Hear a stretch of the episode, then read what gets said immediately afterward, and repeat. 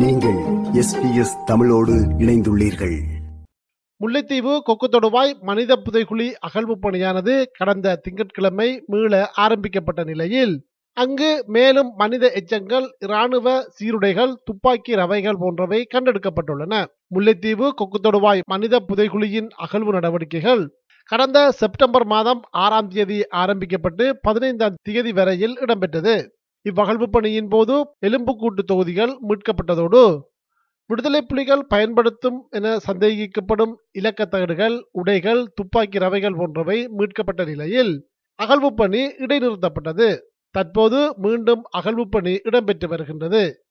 இது தொடர்பில் முல்லைத்தீவு மாவட்ட சட்ட வைத்திய அதிகாரி வாசுதேவா இவ்வாறு தெரிவித்தார். இரண்டாம் கட்டமாக கொக்குதொடுவாய் மனித புதகுழி அகழ்வு பணி நடைபெற்றது. இன்றைய மூன்றாம் நாள் ஐந்து எண்புக்கூட்டு தொகுதிகள் முற்றாக அகழ்ந்து எடுக்கப்பட்டது இதன் பொழுது துப்பாக்கி சின்னங்கள் குண்டு சிதறல்கள் என்பன எடுக்கப்பட்டுள்ளன. மேலும் ஒரு எண்புக்கூட்டு தொகுதியானது பகுதி அளவிலேயே எடுக்கப்பட்டுள்ளது. கொக்கு தொடுவாய் மனித புதைகுழி அகழ்வு பணியை பார்வையிட்ட பின்னர் தமிழ் தேசிய கூட்டமைப்பின் நாடாளுமன்ற உறுப்பினர் சுமந்திரன் இவ்வாறு தெரிவித்தார். தற்போது விடுவிக்கப்பட்டிருக்கிற நிதி வைத்து இன்னும் இரண்டு வாரங்களுக்கு இந்த அகழ்வை செய்ய முடியும் என்று சொல்லியிருக்கிறார்கள். இது பல்வேறு தளங்களிலே உடல்கள் காணப்படுகிற காரணத்தினாலே நீண்ட காலமாக இதை செய்வதற்கான ஒரு தேவை ஏற்பட்டிருப்பதை இப்பொழுது உணர்ந்திருக்கிறார்கள்.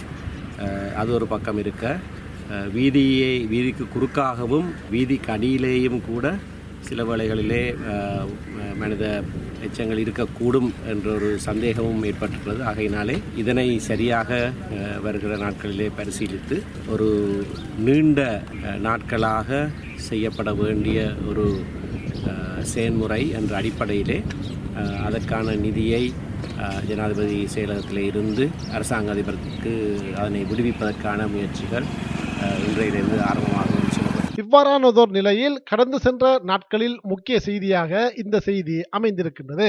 யாழ்ப்பாணம் வட்டுக்கோட்டை பகுதியில் திருட்டுச் சம்பவம் ஒன்று தொடர்பில் சந்தேகத்தின் பேரில் கைது செய்யப்பட்ட இரு இளைஞர்களில் ஒருவர் உயிரிழந்த சம்பவம் பெரும் அதிர்வலைகளை ஏற்படுத்தி இருக்கின்றது. வட்டுக்கோட்டை சித்தங்கனி பகுதியைச் சேர்ந்த இருபத்தி ஐந்து வயதுடைய நாகராஜா அலெக்ஸ் என்ற இளைஞன் போலீசாரின் சித்திரவதைக்கு உட்படுத்தப்பட்ட நிலையில் உயிரிழந்தமை தற்போது அம்பலமாகியுள்ளது. கடந்த எட்டாம் தேதி கைது செய்யப்பட்டிருந்த இவரை நீதிமன்றத்தில் முன்னிலைப்படுத்தாது.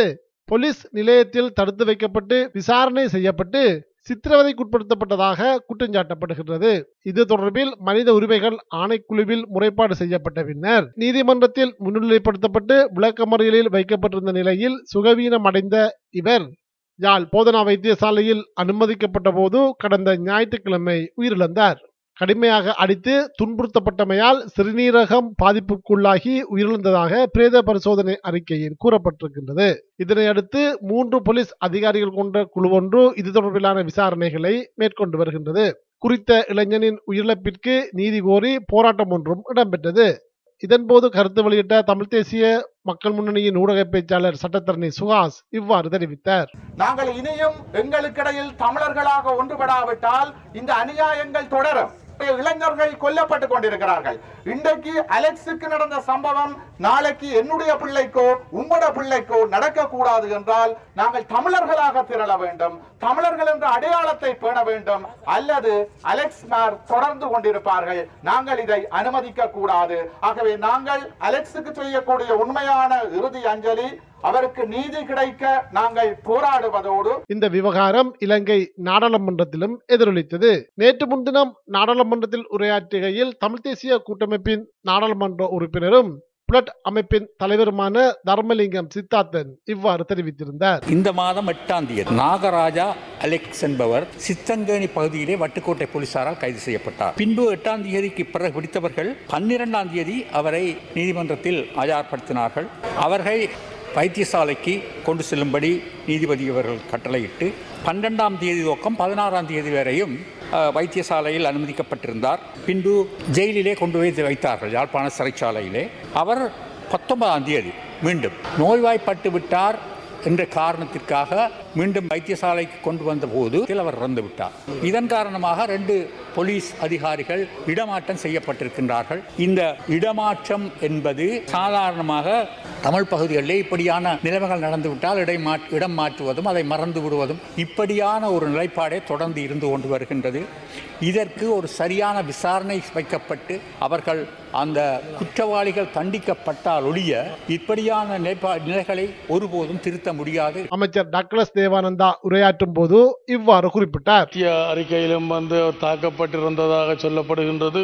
அதுபோல இரண்டு போலீசாரும் அது தொடர்பாக இடமாற்றம் செய்யப்பட்டதாக சொல்லப்படுகின்றது.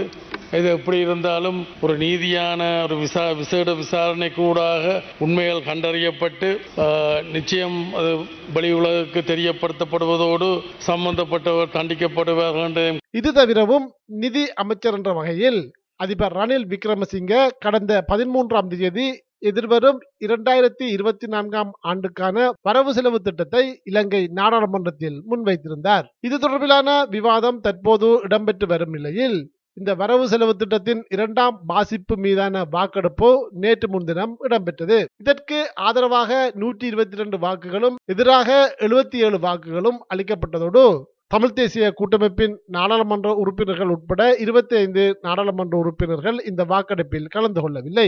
இது தொடர்பில் தமிழ் தேசிய மக்கள் முன்னணியின் நாடாளுமன்ற உறுப்பினர் செல்வராஜா கஜேந்திரன் ஊடகங்களுக்கு கருத்து வெளியிடும் போது இவ்வாறு தெரிவித்தார். மந்திரனும் சாணக்கியனும் மாத்திரம் இந்த வரவு செலவு திட்டத்தை எதிர்ப்பு எதிர்த்து வாக்களித்திருக்கிறார்கள். இனியவர்கள் அந்த வாக்களிப்பிலே கலந்து கொள்ளவில்லை. வரவு செலவு திட்டம் தமிழ் மக்களுக்கு எதிரானதாக அல்லது தமிழ் மக்களுடைய நலங்களை முற்றாக புறக்கணித்ததாக இருக்கின்ற பொழுது இந்த வரவு செலவு திட்டத்திற்கு எதிராக அவர்கள் அனைவரும் பார்த்து வாக்களித்திருக்க வேண்டிய நேரத்திலே அவர்கள் விக்கினேஸ்வரன் ஐயா வரவு செலவு திட்டத்துக்கு எதிராக கடுமையான விமர்சனங்களை முன்வைத்துவிட்டு அவரும் ஒளிந்து கொண்டிருக்கின்றார் அந்த தமிழ் தேசிய கூட்டமைப்பில் இருக்கின்றவர்கள் அந்த வாக்களிக்காமல் விலகிக் கொண்டது என்பது ரணில் விக்ரமசிங்கவுக்கு வெள்ளி கொள்ளையடிக்கின்ற ஒரு செயல்பாடாகத்தான் நாங்கள் பார்க்கின்றோம். அடக்குமுறைகளுக்கு எதிரான ஜனநாயக அமைப்பு நேற்று முன்தினம் ஊடக சந்திப்பு ஒன்றை யாழ்ப்பாணத்தில் நடாத்தியது. அதில் கலந்து கொண்ட அதன் பிரதிநிதி ஒருவர் இவ்வாறு தெரிவித்தார். பட்ஜெட் சம்பந்தமாக வாக்கெடுப்பு நடக்கும் பொழுது சாணக்கியனும் சுமந்திரனும் மட்டும்தான் என்று எதிராக வாக்களித்திருக்கின்றார்களே தவிர ஏனியோரை காணவில்லை. பாராளுமன்ற வாக்கெடுப்பு காணாம போயிட்டியல்